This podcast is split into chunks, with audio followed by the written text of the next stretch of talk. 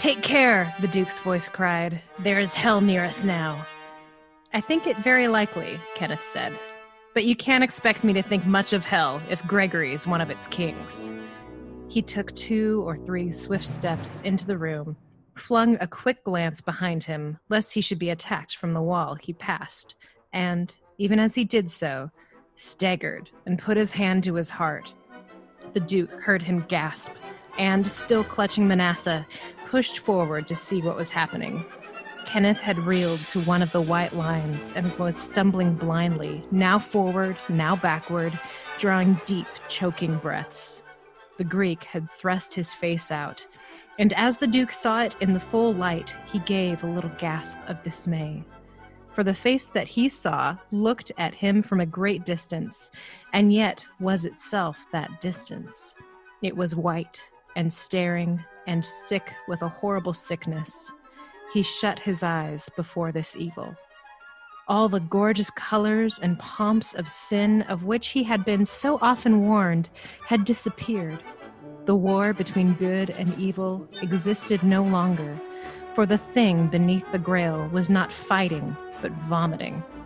Once he realized that his eyes were closed, he forced himself to open them, saw Kenneth almost fall across the space between the lines, and called to him.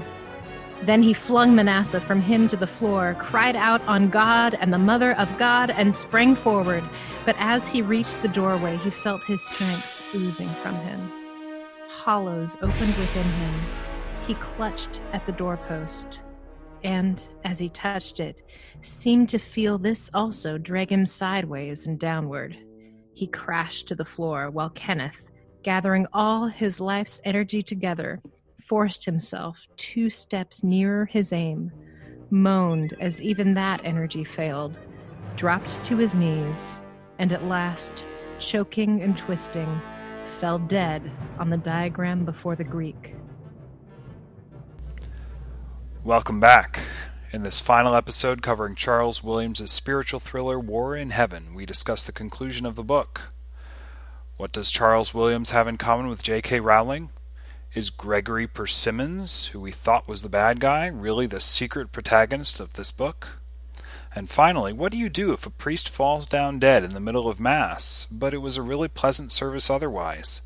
All these questions and more will be answered on this episode of The Inklings Variety Hour. I was pointing out last time that the Christian life is simply a process of having your natural self changed into a Christ self.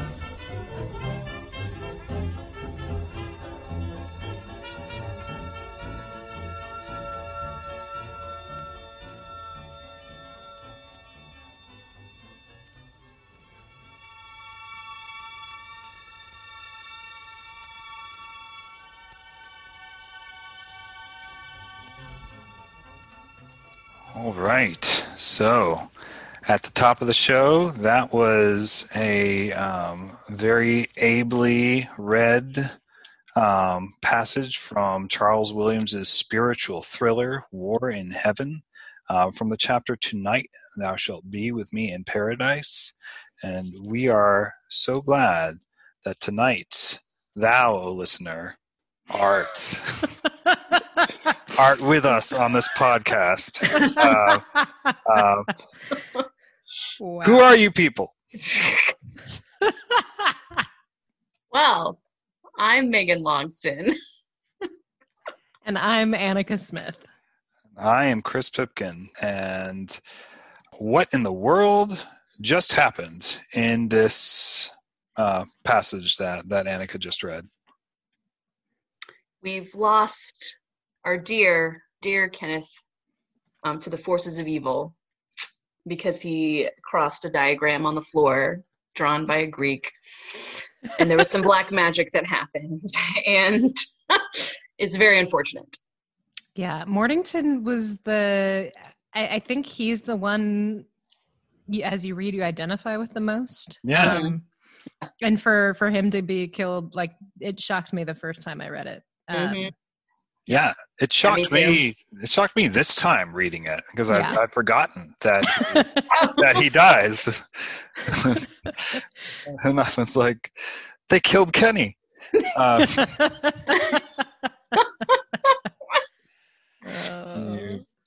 um, so um, yeah, but no, seriously, I was I was shocked because Mornington, yeah, absolutely, he he he's not this like almost ethereally saintly figure like the archdeacon right? And he's also not sort of like out of sorts with everyone the way the duke seems to be. Um, uh, he, he's just kind of like a you know mostly normal guy who's a christian um, and who uh, you know can kind of see the sympathizes with the archdeacon sympathizes to a certain extent with the duke it's kind of the glue holding them together.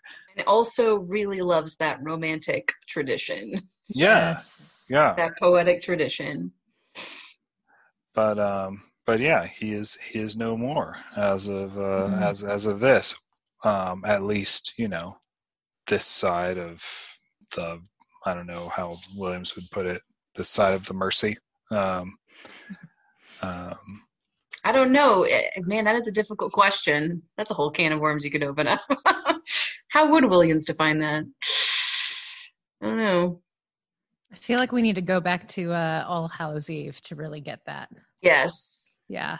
yeah that um that like because Line. Yeah. because for williams time is wonky Mhm.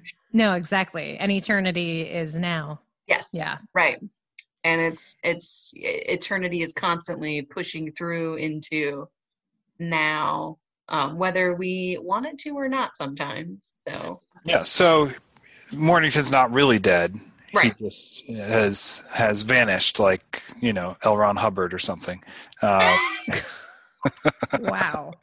i'm sorry i'm sorry uh, no, he's. Uh, uh, it, it's funny, right? That um, Lewis, when Williams died, hmm kind of took that view as well. He was kind of like, you know, I I can't doubt that people continue after death because I like feel the presence of Charles right uh, around me now that you know now that he's gone. Um, Right. It's impossible that he should not exist. right Yeah. Yeah. yes and and this book gets really funky with the line between the living and the dead like as we as we go on from this point um Mm. if it hasn't already been quite funky um but oh i found it i found the lewis quote oh yeah the, um, uh, that he wrote. Um, he actually wrote a letter to uh, William's wife, and he says, uh, "My friendship is not ended. His death has had the very unexpected effect of making death itself look different. I believe in the next life ten times more strongly than I did then. At moments, it seems almost tangible. He seems, in some indefinable way, to be all around us now. Yeah, which is just touching and and beautiful. Um, yeah, it's Yeah. yeah, yeah. So th- that's that's what happened to Mornington. He is all around us now. There you go much like uh prester john uh, Yes. Uh, but, uh, yeah um um, anything else about that passage that um, that that you all want to comment on before we move on? I Um, think I- to oh, go ahead. no, no, no. Oh no. um, no, I think to um, the part where the Duke uh, comments on um, where he says all the gorgeous colors and pomps of sin which he had been so often warned about which he had been so often warned had disappeared. The war between good and evil existed no longer, for the thing beneath the grail was not fighting but vomiting. It's just that um, you know, rather than thinking, he's been thinking so often in terms like these lofty terms. You know, it's all very, you know, yeah, just um, almost.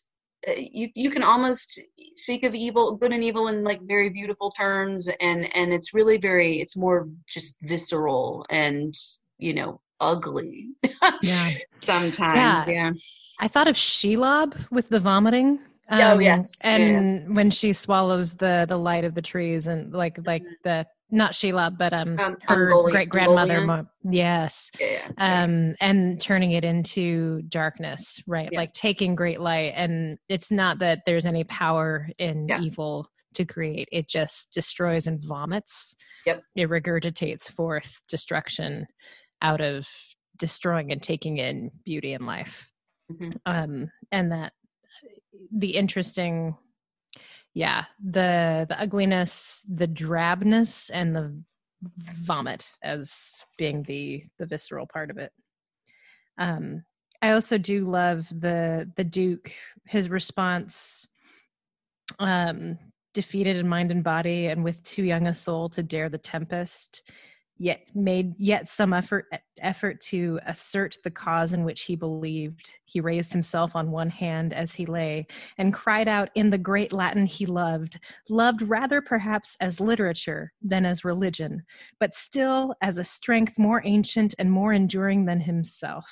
Um, and that that description of his own relationship with his faith um, and again coming at it from from literature and it- the way we saw mornington coming to the idea of the grail as like literature making it so possible for him um, that this is not necessarily a bad thing although it might be a, a young point of development for the soul um, but there is strength there more ancient enduring like outside of of the individual Yes. Yeah. Um, yeah, and the and the um,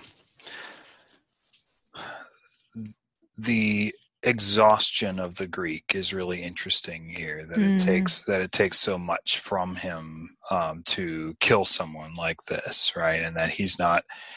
It's not like this triumphant evil like Gregory Mhm. always imagines, right? The the oh, you know, there are delights in iniquity, right? Um, Mhm. and and what's you know when when evil is in the ascendant in this when it's powerful um it's just a guy vomiting underneath the grail right? Even even like that image the grail is still over i mean he's using the grail to Mhm. to kill someone right? It is being used for an evil purpose here or a purpose that they think is evil.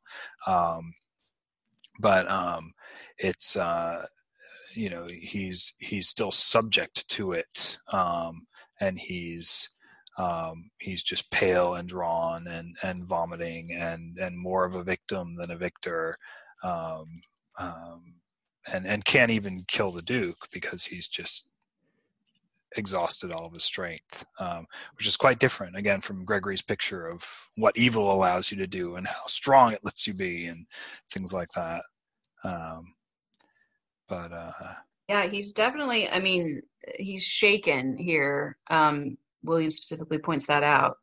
Um, yeah, it says, uh, but Gregory was curiously shaken, for he, less instructed in the highways of magic, recoiled not from the destruction of his enemy, but from the elements which accompanied it.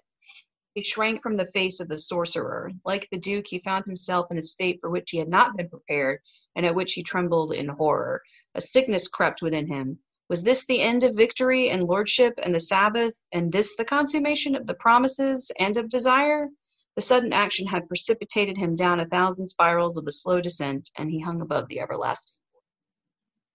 Here, here he is. He's just he's questioning his entire path, which really, as we've already pointed out, he's kind of been doing the whole the whole book. He keeps getting into Mhm. these various conversations, kind of looking for that um for reassurance in other people, whether it's by like them kind of reacting in horror towards him, like, oh yeah, you're right, there is, you know, uh, a delight to be found in evil and iniquity, um, or you know, just yeah, he's he's kind of been searching for that, and he thinks at the at this moment when they have the Grail, and he thinks, all right, everything that I want is in my grasp. He's starting to realize, oh, this is not what I want after all. Um, yeah yeah, I, I thought it would be prettier than this, and it's it's very very gross and ugly and just horrifying, and I'm not ready for it, you know. Mhm. Um, yeah, and so I think this is this is kind of the part where he starts to he starts to turn a little bit, but yeah, Yeah, it's funny how, you know, at, at the beginning of the book, when you encounter him, he seems like kind of this old, uh, diabolical, you know, force, right? Um, like this, this, uh, and, and really like, um, really he's very adolescent. Um, Yeah. Mm. and this is almost like a bildungsroman for for him, um, where he's Yeah. kind of, uh, you know, he he seems like the type of um, by the end, he seems like the type of Satanist that like, you know, later on would be buying black nail polish at Hot Topic or something like that, right? I mean, just just not not he doesn't seem like an old man he seems like a, a confused Yeah. teenager who's trying Right. to figure things out um but um but the and- question Do you think that the main character of this novel is actually Gregory Persimmons? Like, it, it, is he the one with with the most interesting arc? I think if you're if you're talking about an actual like yeah like you're saying an, an arc um um, very possibly um I, I think I think that there's a there's a good case to be made that he's sort of the unwitting anti-hero of of of this book um that he's uh um you know he does he doesn't really though like I, I feel like if it, if it really was gonna like show the arc in full it would Yeah. show more of kind of like the redeemed gregory by Yeah. the end and all we get is kind of Right. like this clue Yeah. that he will be um but um but but yeah um, So you're saying there's a sequel waiting to happen? that's right that's right and that's our that's our that's our next fan fiction assignment for our listeners um, right write the uh, sequel to this uh, right, Gregory Persimmons. where um, either about Gregory Persimmons or about Adrian, where he has to, um, you know, come to terms with all of the weird crap that happened to him as a child. Oh my gosh. His Uh, parents not wanting him around, Yeah. sending him off with Yeah. this creepy old man and his with- secret Yeah. His pictures. secret pictures. Gosh. yeah. Or maybe okay, so so Gregory Persimmons, twenty years in the future, has become a Wesleyan convert, and he's trying to get Adrian saved. uh, Oh, Yeah. Or- or is it like uh, Tuesdays with having Morrie? oh yeah. Yes. Tu- yeah. Tuesdays Yeah. with Morrie. That's it. Yeah.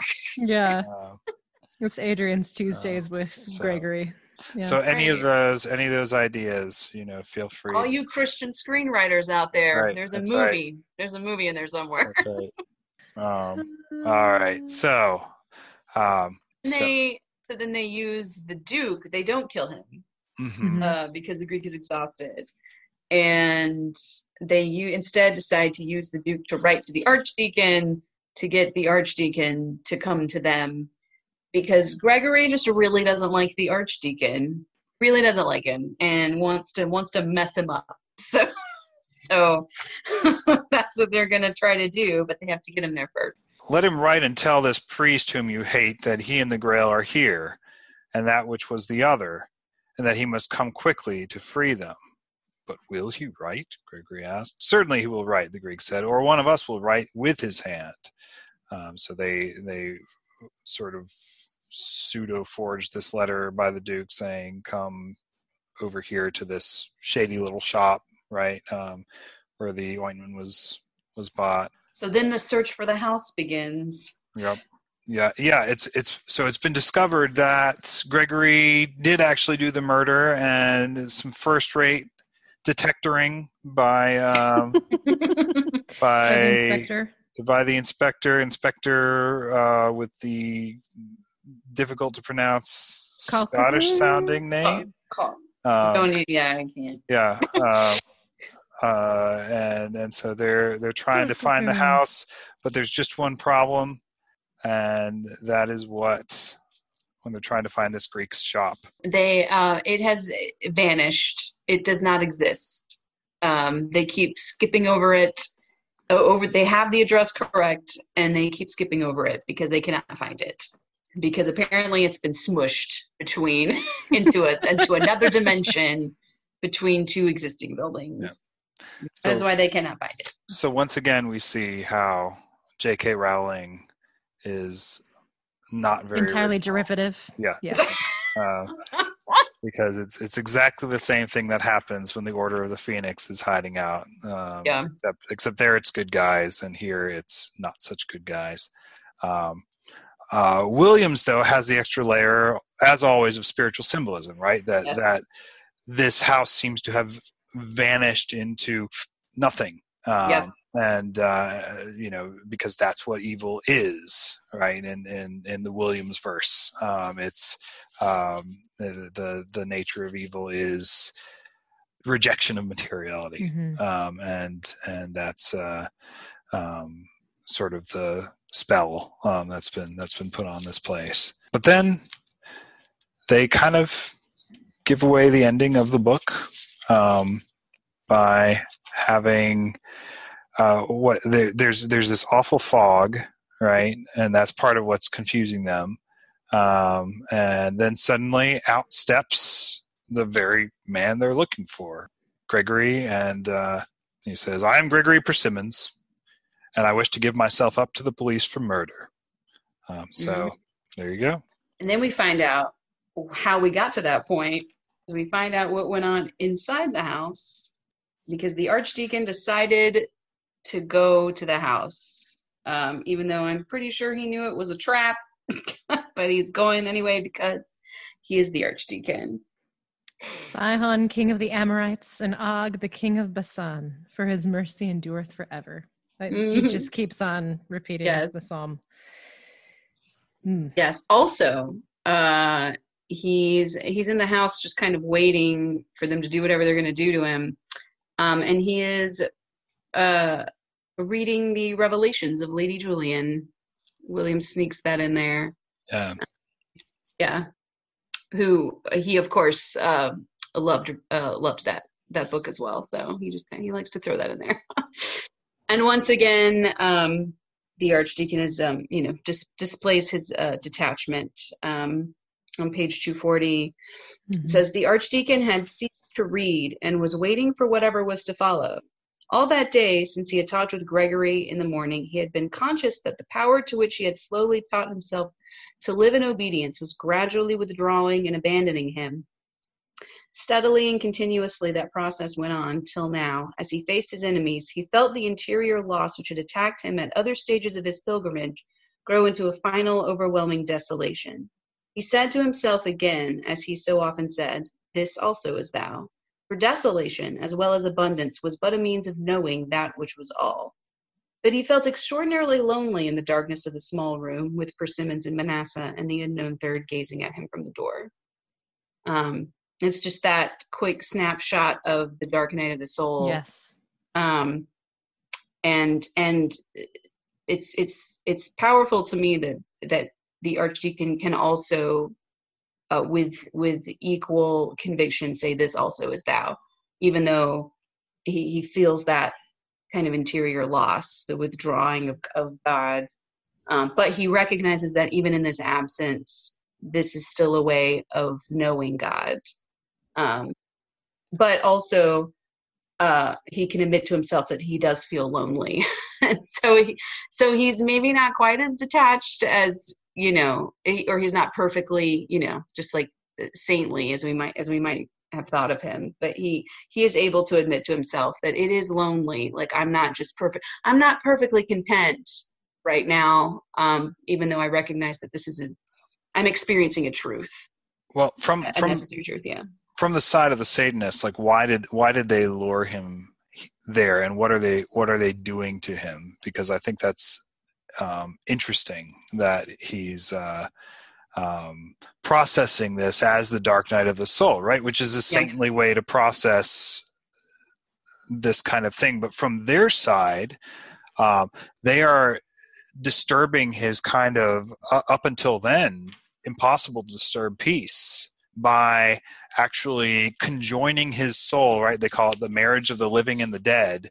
Um, gregory has the soul of this poor wesleyan dude um, right? Uh, basically who, who he's caused to despair under his control. Um, this is this is the person who was murdered at the very beginning of well murdered before the book started right? Mhm. um, this this is the the soul to whom the corpse belongs and who you know who, whose life was killed while in a or life was killed whose life was lost while in a state of despair right and and uh, gregory now weirdly enough does have some kind of control over this soul right Mhm. and he's fusing this despaired like uh, kind of damned at this Yeah. point soul Hmm. to the archdeacon's soul while the archdeacon is still alive and he calls it the marriage of the living and the dead um, and so um, and, and this is how they're planning to shake the archdeacon's peace like purely really out of spite. They have the grail already but they just Yep. want to they just want to destroy something else that is good and they Mhm. know of nothing you know that offends them more than the kind of unshakable peace of the archdeacon. So they're melding his soul to the soul of some of a damned person um, but from the archdeacon's point of view oh yeah like this is the dark night of the soul right so like so like even though they are shaking his peace they're not shaking his peace because he has a name for this and it's not like oh no my soul is through black magic is being you know wed to Yeah. you know this damned soul and now i shall despair because i am that which is other than i am right Yeah. he's just kind of like well yeah this is also g- a way also I mean, is thou. knowing God, right? This is the dark Yeah. night of the soul, um, which is which is just uh, uh, you know fascinating to me that even when they're winning, they're not really winning. Yeah. Uh, so what what happens to interfere with that? The Grail awakes Yes. in its own Yes. triumphant and blinding power. None could tell whether light and trumpets were indeed there, but something was there, something which, as it caught and returned upon them, the energies they had put forth seemed also to bestride the prostrate figure on the floor. The grail was lifted, or was itself no more. They could not tell. They were flung back before this lifting and visible form. He over whom it stood returned also from the depths. He looked up and saw it flaming through the scattering night and heard a litany which changed as it smote his ears from the chant of an unknown tongue into the familiar and cherished maxims of his natural mind. Let them give thanks, whom the Lord hath redeemed, a great voice sang. And from all about it, striking into light and sound at once, the answer came For his mercy endureth forever. Um, and I, I could go on for like three pages, Yes. but this is so, this is the best, the best, the best. Yeah. Yes. Yeah, I love how he later uh, in the next paragraph or so, um, he describes it as again all around him the litany wheeled like fire. Mm. Very just- Ezekiel. Yeah. Yes. Oh. Yeah, Yeah. there's Yeah, and, and and and so I think it's just interesting. Again, I- I think I've sort of briefly mentioned this, but I mean, really, the Grail saves itself in the end. Mm-hmm. You know, and and it's sort of because normally, I guess, in a typical thriller like this, you would expect, well, of course, the protagonist, you know, is gonna is gonna do something, and then everything's But- okay. But the Grail is the protagonist. Well, that right is the yes, the Grail could be the protagonist. Yeah. I know. Yeah. Um. Yeah, because it's like it's not even you know like Gregory doesn't do anything, the Mm-mm. Archdeacon does nothing. It's just the Grail itself um, has decided at this point. Well, nope, I've had enough of this, and Mhm. I'm going to put it in. I'm going to put a stop to it. Um, and then our friend Prester John shows up. Mm. and um yeah and he basically uh, i love what he says here um you who have sought the center of the grail behold through me that which you seek. Receive from me that which you are. He that is righteous let him be righteous still. He that is hmm. filthy let him be filthy still. I am rejection to him that hath sought rejection. I am destruction to him that hath wrought destruction. Hmm. I am sacrifice to him that hath offered sacrifice friend to my friend and lover to my lovers. I will quit all things, for I am myself, and I am he that sent me. This war is ended, and another follows quickly. Do that which you must while the time is with you. Does anyone else hear Johnny Cash? Uh, let him be righteous, like uh, Oh yeah, yeah, yeah. doing his recitation, and the the man comes around. Um, Yeah. whew, I know. yeah. It's yeah. Sometimes when you read Williams, you just have to stop and just go, "Wow." Yeah. And then the most surprising thing, right? Uh, after this, he addresses Gregory, right, who's just been trying to fuse, who's who's killed a guy and and is like actively trying to fuse his soul to another guy, right? Uh-huh. Yep. Like, and, and he says, Gregory Persimmons, they wait for you close at hand. Can a man sacrifice his brother or make agreement with any god for him? Die then, as this other has died, and there shall be agreement with you also in the end, for you have sought me and no other. Right? So, um, so and that, and that that actually makes me think about um that almost sounds like uh in the last battle when um Aslan is talking to um the Calormene, you know, in in Aslan's country. Emeth. Emmeth, yes. I knew that's what his name was. And um and yeah, he he essentially says kind of the same thing, you know, well, you thought you were you thought you were doing deeds for Tash, but actually you were doing them for me. It's this there's a similar idea idea here. It's not quite the same, but but close. Um Gregory has been seeking what is he's been seeking the center of the grail. He's not Mhm. he, he he thought that it was something else but it turns out that it's Prester John um, and Christ in the end. Yeah, so he's he's been driven by desire this whole time, and it's only now that he's finding out what that what that means. Yeah, Yeah. Yeah. yeah i mean in in a way yes but in a way also like it's it's more shocking right yes, because yeah, yeah, yeah. because Emeth has Oh, been yeah. obeying the moral law, right? And and Gregory has not. right, right, right. he's, been, he's been like pretty awful. Like Not he's at like all. like you know uh, a Gregory Rasputin kind of you know figure, Hmm. uh, just just doing awful things all the time. Um, Yeah. And yet he was doing them out of a desire that was for reality right that was for um you know it, he he wanted to still be in charge of his life but Mhm. the he he wanted he he he desired happiness right um and and And uh, delight. He, yeah. he wanted. Yeah. yeah Mhm. um, which is uh, yeah, which is just fascinating. I don't I don't know that I even still you know quite under. I mean, I can see parts of it, but I don't know that I still even quite understand how Gregory gets to uh, essentially kind of repent, right, uh, or, or or gets gets a chance to, um, and is and and and there's it's pretty hopeful actually Yeah. with him because he desires um yeah he he manages to realize that what he's been desiring has been um, has been christ Uh, and can we get a shout out that uh, while um, the archdeacon is is there witnessing everything, he sees Kenneth and he loses him again. Yes. Yeah. It, and when everything is around, and so you, you have that that sort of glimpse um, of the beyond, but that's also here, the the eternal that is present. Um, and then uh, the Grail or the the priest king prester john says um, to the archdeacon brother and friend the rest is in your charge. One of your friends is below the other is with me.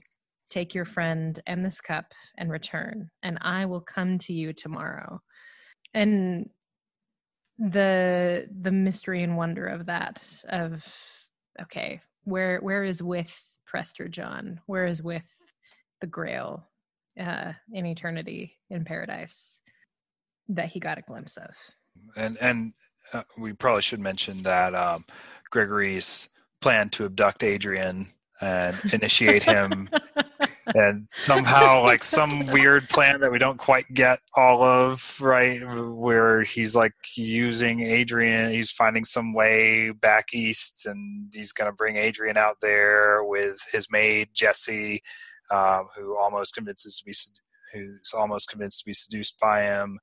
Uh, and uh, they were going to go you know out east and do some kind of grail magic together I don't know, um, but that doesn't happen. Uh, so, so Adrian, Adrian is returned to his parents, um, one of whom Barbara has been returned to sanity, and it's all thanks to Prester John and the Grail.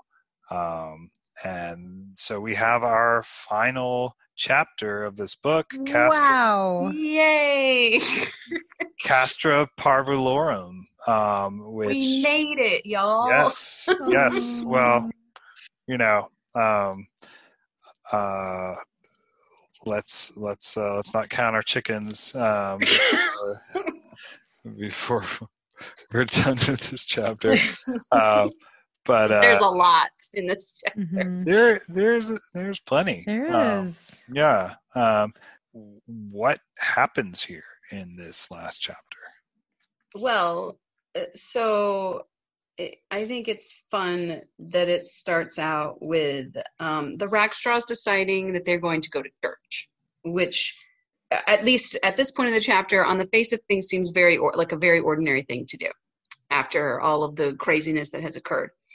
Um, and I just I love that it says, um, let's see, he says, um, or, or Barbara Barbara says rather, hush, darling, go to church. Yes, if you like. I'm afraid, she added, blushing rather more deeply as she looked at the stranger again, with Prester John, uh, that we don't go as regularly as we should. It is a means, he answered, one of the means, but perhaps the best for most and for some, almost the only one. I do not say that it matters greatly, but the means cannot both be and not be. If you do not use it, it is a pity to bother about it. If you do, it is a pity not to use it. And so that the, the importance in Williams' mind of going to church, because going to church is not just a social event that you go to um, for Williams, um, especially since he was an Anglican, um, for him the Eucharist was the central uh, draw for going to church. There's there's definitely a, a very spiritualized element to attending church, um, and I think for him, if you don't go, then it's you know there's that, that's detriment that can be detrimental to your own spiritual health not because of not because it's like a, a checkbox you have to tick off, but because that is where the Eucharist is. That is where uh, life is for the believer. Yeah, it's intriguing that it's. I I'm actually a little troubled by the the sort of equivocation. Um, mm-hmm. One of the means, perhaps the best for most, for some, almost the only. Um, yeah, if you do not use it, it is a pity to bother about it. And I I almost wonder if that's like communion as a symbol or mm.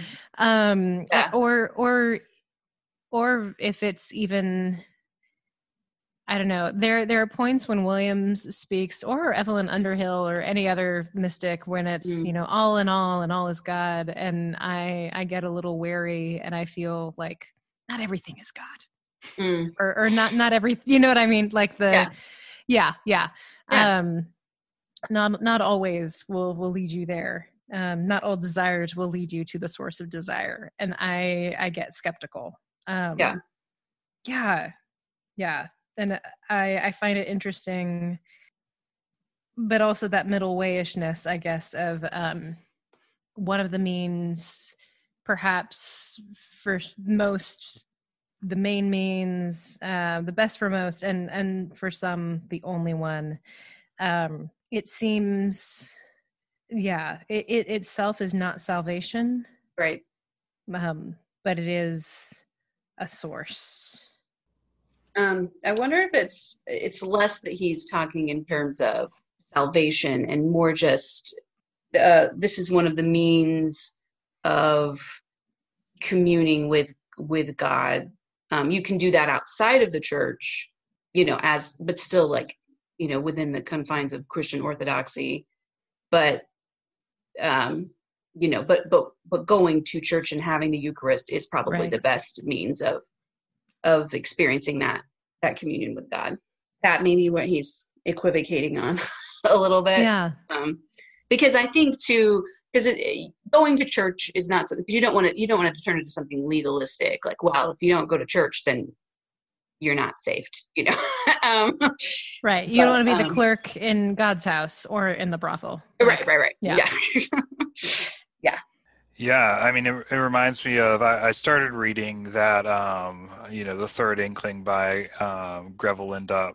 Um, And, yay and reading about reading about how Williams, when he was a small child, would throw tantrums when they skipped church. yes Um, oh He was so cute um, loved it so much, and he loved the you know the the liturgy and everything else. Um, um, but yeah, it's it's you know he's he's a little less emphatic about it here. It seems like um, Yeah. you know one of the means.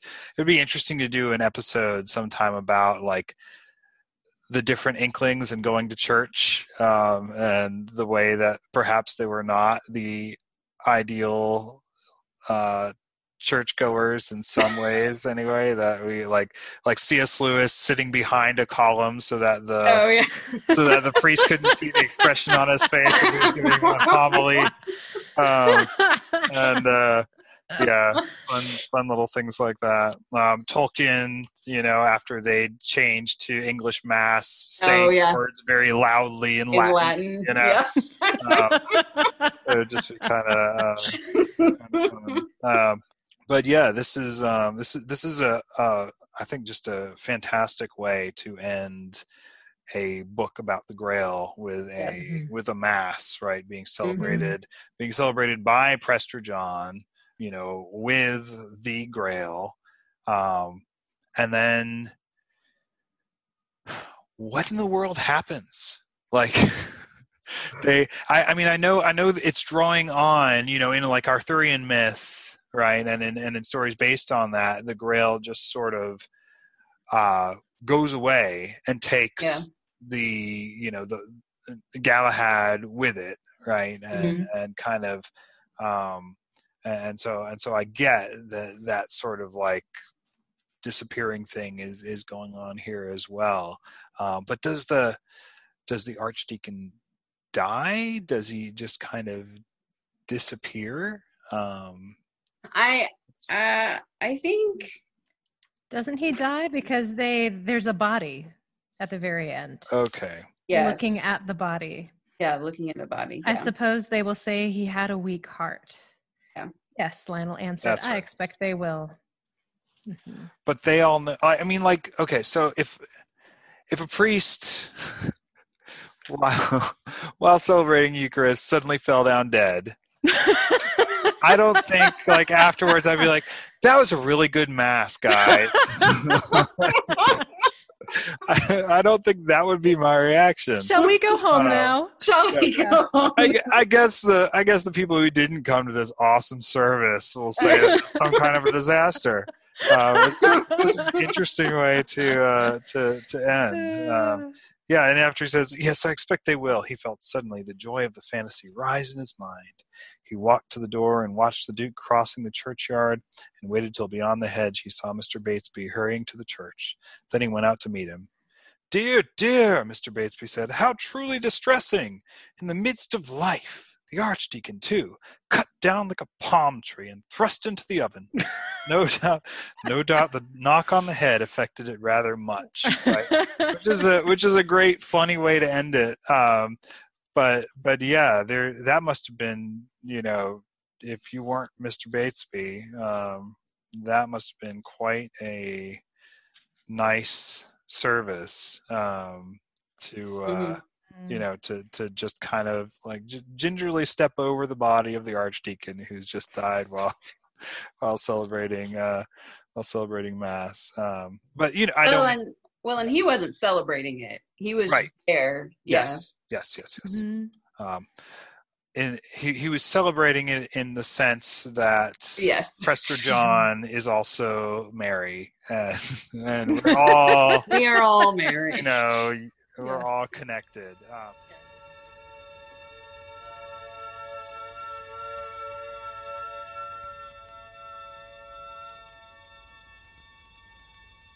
Suddenly above them they heard the noise of a bell, only higher and more remote and more clear than any bell they had heard before, as if the very idea of sound made itself felt in those notes, and withdrew and ceased. The priest king spread out his hands and brought them together, and there was a movement throughout the church, as if a hundred watchers had stirred and drawn breath at the beginning of the mysteries. The Duke leaned a little forward in perplexity. He saw the forms with which he was acquainted, but here and there, only always just to one side or in some corner, he seemed to see other forms. They had vanished in a moment, yet they had been there. He had caught certain of the faces which he knew in the great gallery of his ancestors in the castle, and other faces more antique and foreign than these a turbaned head, a helmed and armored shape, outlandish robes, and the glint of many crowns. But the Archdeacon, hearing all these words, trembled a little as he knelt. The thoughts with which he approached the mysteries faded. The mysteries themselves faded. He distinguished no longer word from act. He was in the presence. He was part of the act which far away issued in those faint words, Let us make man. Creation rose and flowed out and wheeled to its august return. In our image, after our likeness, the great pronouns were the sound of that return. Faster and faster all things moved through that narrow channel he had before seen, and now himself seemed to be entering, and beyond it they issued again into similar but different existence. Themselves still, yet infused and made one in an undreamed perfection. The sunlight, the very sun itself, was moving on through the upright form before the altar, and darkness and light together were pouring through it, and with them all things that were. He saw standing at the very edge of that channel the small figure of Adrian, and then he himself had passed the boy, and was entering upon the final stage of the way. Everything was veiled, the voice of the priest king was the sound of creation's movement. He awaited the exodus that was to be. Everything was veiled, but not so entirely that he could not hear from somewhere behind him, in space or in experience, the Duke's voice, saying, Et cum spiritu tuo, or a call from the front, Lift up your hearts, or again from behind, Barbara's voice crying, we lift them up unto the Lord. Or, in a higher and more tremendous summons, let us give thanks unto the Lord. And amid the tumult of song that broke out, Lionel's own voice joining in the answer, It is meet and right so to do. It is very meet, right, the priest king said. In him all motions awaited his movement to be loosed, and still he did not move. All sound ceased. All things entered into an intense suspension of being. Nothing was anywhere at all but he. He stood, he moved his hands. As if in benediction, he moved them, and at once the golden halo that had hung all this while over the grail dissolved and dilated into spreading color. And at once life leapt in all those who watched, and filled and flooded and exalted them. Let us make man, he sang, in our image, after our likeness. And all the church of visible and invisible presences answered with a roar In the image of God created he him, male and female created he them. All things began again to be. At a great distance, Lionel and Barbara and the Duke saw beyond him as he lifted up the grail, the moving universe of stars, and then one flying planet and then fields and rooms and a thousand remembered places, and all in light and darkness and peace. All right. I'm not even sure where to begin um, talking about that. It's, it's, yeah, amazing. Yes. Um, Just take a moment to, to soak it in. Let's. Um, and, yeah. I mean, I it's it's arguably one of the most beautiful passages from any of Charles Williams' novels. Um, there there is obviously a distinctly Anglican flavor to the liturgy, um, but but it's very ecumenical. Um, the Duke, who's staunchly Roman Catholic, still gets to participate um, in his own Latin, um, and um, in fact, I think he I think I, I, skipped over that part, but he can hear the mass in Latin, mm-hmm. Um, and uh, and just the the picture of co-inherence and the communion of saints here is just gorgeous. Um, Across the, time the, and generations. Yes, yeah. yes. The church yeah. visible and invisible, um, and they are all participating. Um, also, uh, really love that first part where uh, once again, uh, sound and music come into play um, and the way he mm-hmm. describes it it's almost like it's it's like the platonic ideal of music itself um, yeah it's it's really beautiful yeah absolutely um, yeah i wonder who the I wonder who the turbaned head and the helmed and armored shapes are. Are these like? Yeah. Um, I I feel like if I knew my Grail legends better, I would know who who they were. well, I wondered if they were the the seventy seven kings with Prester John or or some That's of them. That's true, maybe. maybe. Yeah, it could be. I I seem to remember there were crowns. A, yeah, um, I mean, Williams has a whole part of his uh, Grail of his Arthurian poetry about a Muslim um, uh, convert um, mm. to to Christianity um, who has something to do with the Grail and with the Grail legend, and also I think that same figure has something to do with the Grail legend in um, in uh, Parzival. Um, but mm. um, yeah, I'm I'm just failing at being an expert in anything right now. Uh, so, so um, I, I, that would be my guess. At first, I was thinking, oh, maybe it's Joseph of Arimathea, um, which, which, by the way, we've gotten through this whole book without really much referencing at all of Monty Python. Monty Python and the Holy Grail. Uh, there's like one really brief one, but uh, yeah, uh, haven't even mentioned the Castle of Arg. So now we're going to cram all of our references yeah, into yeah. the end here. we've got to. We've got to. Um, yeah. Um, yeah. I just, again, this just this passage is gorgeous. Um, and I, I think it's here especially apparent that um, for Williams, the the power of the Eucharist is not in that you know this is something that we do to move or to summon god or something. Um the eucharist is is god coming towards us. Um we have we don't initiate it like we're performing some kind of magic spell or something. Um god moves towards us uh, through this mysterious means um that we don't always understand. Um you know but it's been instituted since the beginning and again, this is something where this power isn't reserved only for the elite and secret few. It's it's for everyone. It's for archdeacons and dukes, but also for Barbara and Lionel Rackstraw.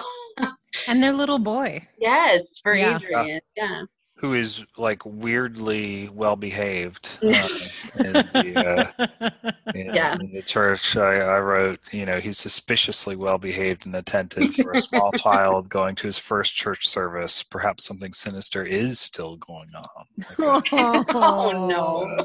Uh, children of the corn, sort of. Sort oh gosh. Yeah.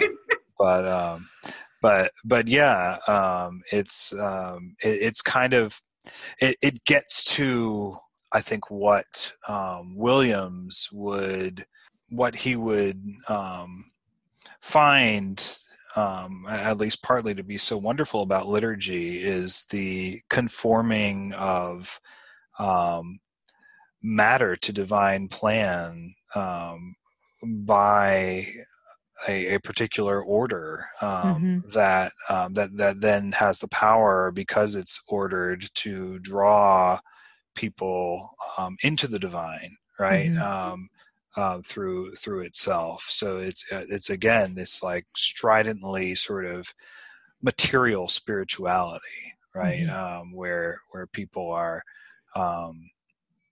um, and and like you're saying, yeah, it's for everybody. You know, mm-hmm. it's um, let us let us make man um, in our image, after our likeness, male and female, and it's a um, uh, an affirmation of uh, humanity and of matter as as yeah that that to which God will be wed.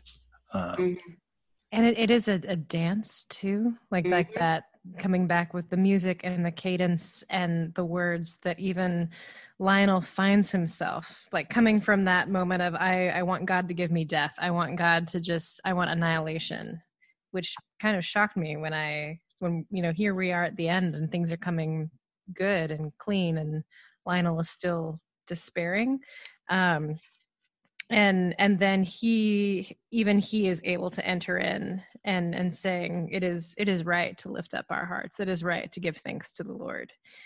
Because he's he's caught up in it's like the uh the opposite side of the coin of a mob mentality is worship in communion and community right? Where your individual doubt and grief and whatever you have that's keeping you back and weighing you down um, gets lost in the in the music and you you are caught caught in it um, but in a in a beautiful way of being brought into the dance. Yeah. Well and that's another uh, power of, of liturgy is that mm-hmm. even if and and i mean i've had this experience before where even if you know my own personal mood or circumstances can't say the words other people are saying them around me. Yes. And therefore i i am able to say those words through other people. They help bring me to christ it's it because liturgy is the work of the people. So it's it's even if i can't do it myself other people are there to help um to help lift me up. Yes. Um yeah. Um so and which again is is i mean there i mean that's co-inherence. Yeah. For, you know charles williams. And so um yeah it's yeah. it's, it's profoundly anglican but also mm-hmm should be profoundly Christian. I mean, even across um, denominations, that we we all should come together and and help one another, um, even when we ourselves cannot or our burdens are too heavy. Mm-hmm. I I was just going to say, do you think this book is why we're all Anglicans? no, that's a good question. Because I read it Maybe. before, like I yeah, read it in I mean, college, and I, I think it it tuned me to it or yeah. in the sort of like George MacDonald yeah. baptizing the imagination of like, oh, like that's what worship could yeah be. Yeah. Um it probably played a part. I think for me it was a combination of so many things. Uh, reading Lewis, who was Anglican himself and just um like I know Tolkien was Catholic, but you know, I I um we can have papist sympathies. It's fine. It's fine. Yeah, you know, I, I like my Catholic friends. It's all right. Shout out to all my Catholic friends out there. Seriously. But yeah, no. For, I mean, for me, it was it was a combination. Which, um, I mean, but a large part of it, yes, I think it came from Williams. Um, yeah, that that sacramental imagination. Mm-hmm. Um, yeah, played a huge part in um, me discovering the wonders of liturgy. Yeah. And what could be possible through. Yeah. Well said. Um, final thoughts on this book or on Williams as we near the end of of this variety hour? I I just think it's vital to remember that in Charles Williams, Hermeticism and Christianity are inseparable. Um, trying to divorce one from the other diminishes him in unfortunate ways. And I know it's tempting, especially for us Christians, to try to downplay those occult leanings.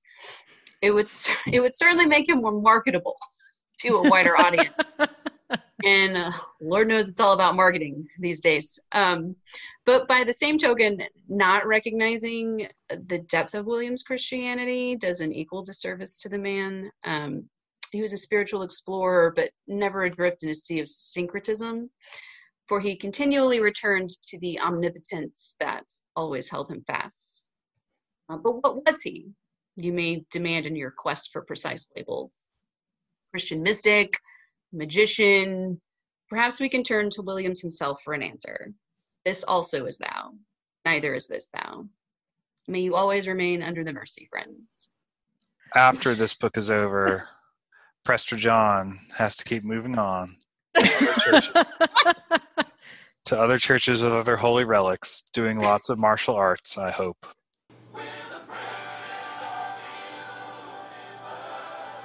Well, thank you all, and thank you, listeners. Who who are we going to? Uh, what are we going to be reading uh, next next time? Finally, Tolkien All Yeah. right. on fairy stories.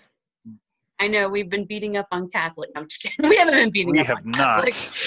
No, we have been we've been appreciating our Catholic brothers. we and have, sisters. yes, right? we love our Catholic brothers and sisters. Yes.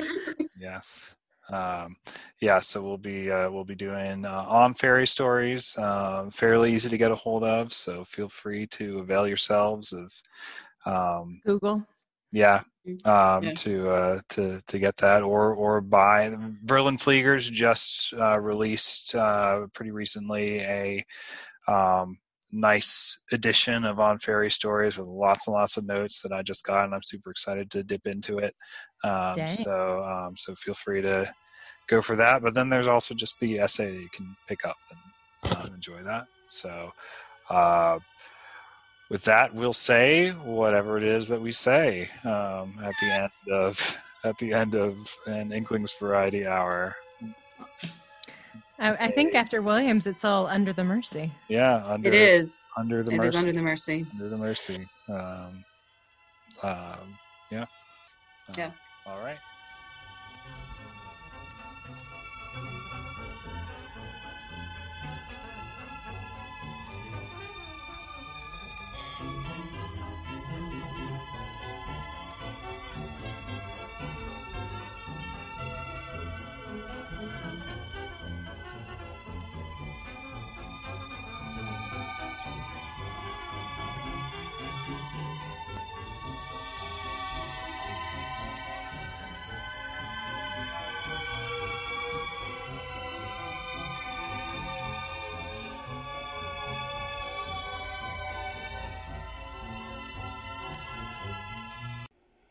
All blessed encounter full of joy, unscheduled on the decent plan, with here an addict to Tolkien, there a Charles Williams fan. Yay! Yeah. It's over. We over. made it. War in Heaven. We never talked about why it's called War in Heaven. Oh dang it! I was I was gonna try to work this in. Have y'all read Have y'all read Heaven's War before? No. No. This is a graphic novel. I was gonna say it looks like manga. This is a graphic novel um, by one of my friends. and, well, he wrote it. uh, The guy who I don't know the guy who illustrated it, but um, it's uh, it's it's a. It's it's called Heaven's War, but it's a story about um, the Inklings, namely Williams, Lewis, and Tolkien. And A.E. Waite shows up for a second. Oh, Um, but they- cool. They fight Aleister Crowley. and I laughed so hard my cat just like dug into me and jumped off. Oh my gosh. They do, and actually, Williams is the main character. in That this. is super fun. I I've never I heard was- of that. I want them to fight Aleister Crowley. How can we Yes. get how can we get a hold of it? Um, I can link to it on Amazon. Um, good. You can buy it on Amazon. Yeah, I told him I was. I promised him I would work it in somehow, and I Oh, we'll, forgot. put, we'll put it in there. We'll put, put it. put it in there somewhere. Yeah. Yes, Yeah. they fight. Um, they fight Aleister Crowley, guys. Um, That yeah, It's so badass. it's pretty is worth- fantastic. Worth it. um yeah so and there's actually in the back he's got some some annotations so like there's brief biographical information about oh, cool. williams and kind of explaining like what why things are weird in the story because it's very much uh, plays with time so it's kind of it's not always the easiest read the first time through because you're like, I don't even know what's happening right now because time is weird. But Yeah. that's Williams because time is Mhm. weird. Yeah. Yeah. Yeah. Or Anyway. funky, as some people yes. Right on. It is. It But yeah, it's by uh by Micah Harris and Michael Gaydos did the did the art. Cool. nice. Yeah. Sounds There you good. go. Yeah, I'll have to get that. The, the Grail actually shows up at the end. It's not All right. primarily about the Grail, but it does show up at, at the end. Um, yeah. Mm. So that's Very- how it fit. That's how it ties in with the with the Very book. cool. Well, if you liked War in Heaven, try Heaven's War. Try Heaven's Uh, War. There you go. And uh, You're welcome, Micah.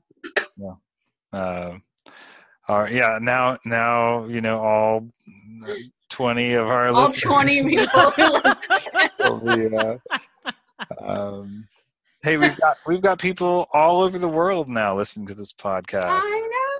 All over the world? That's- yeah, um, What's- New Zealand, England.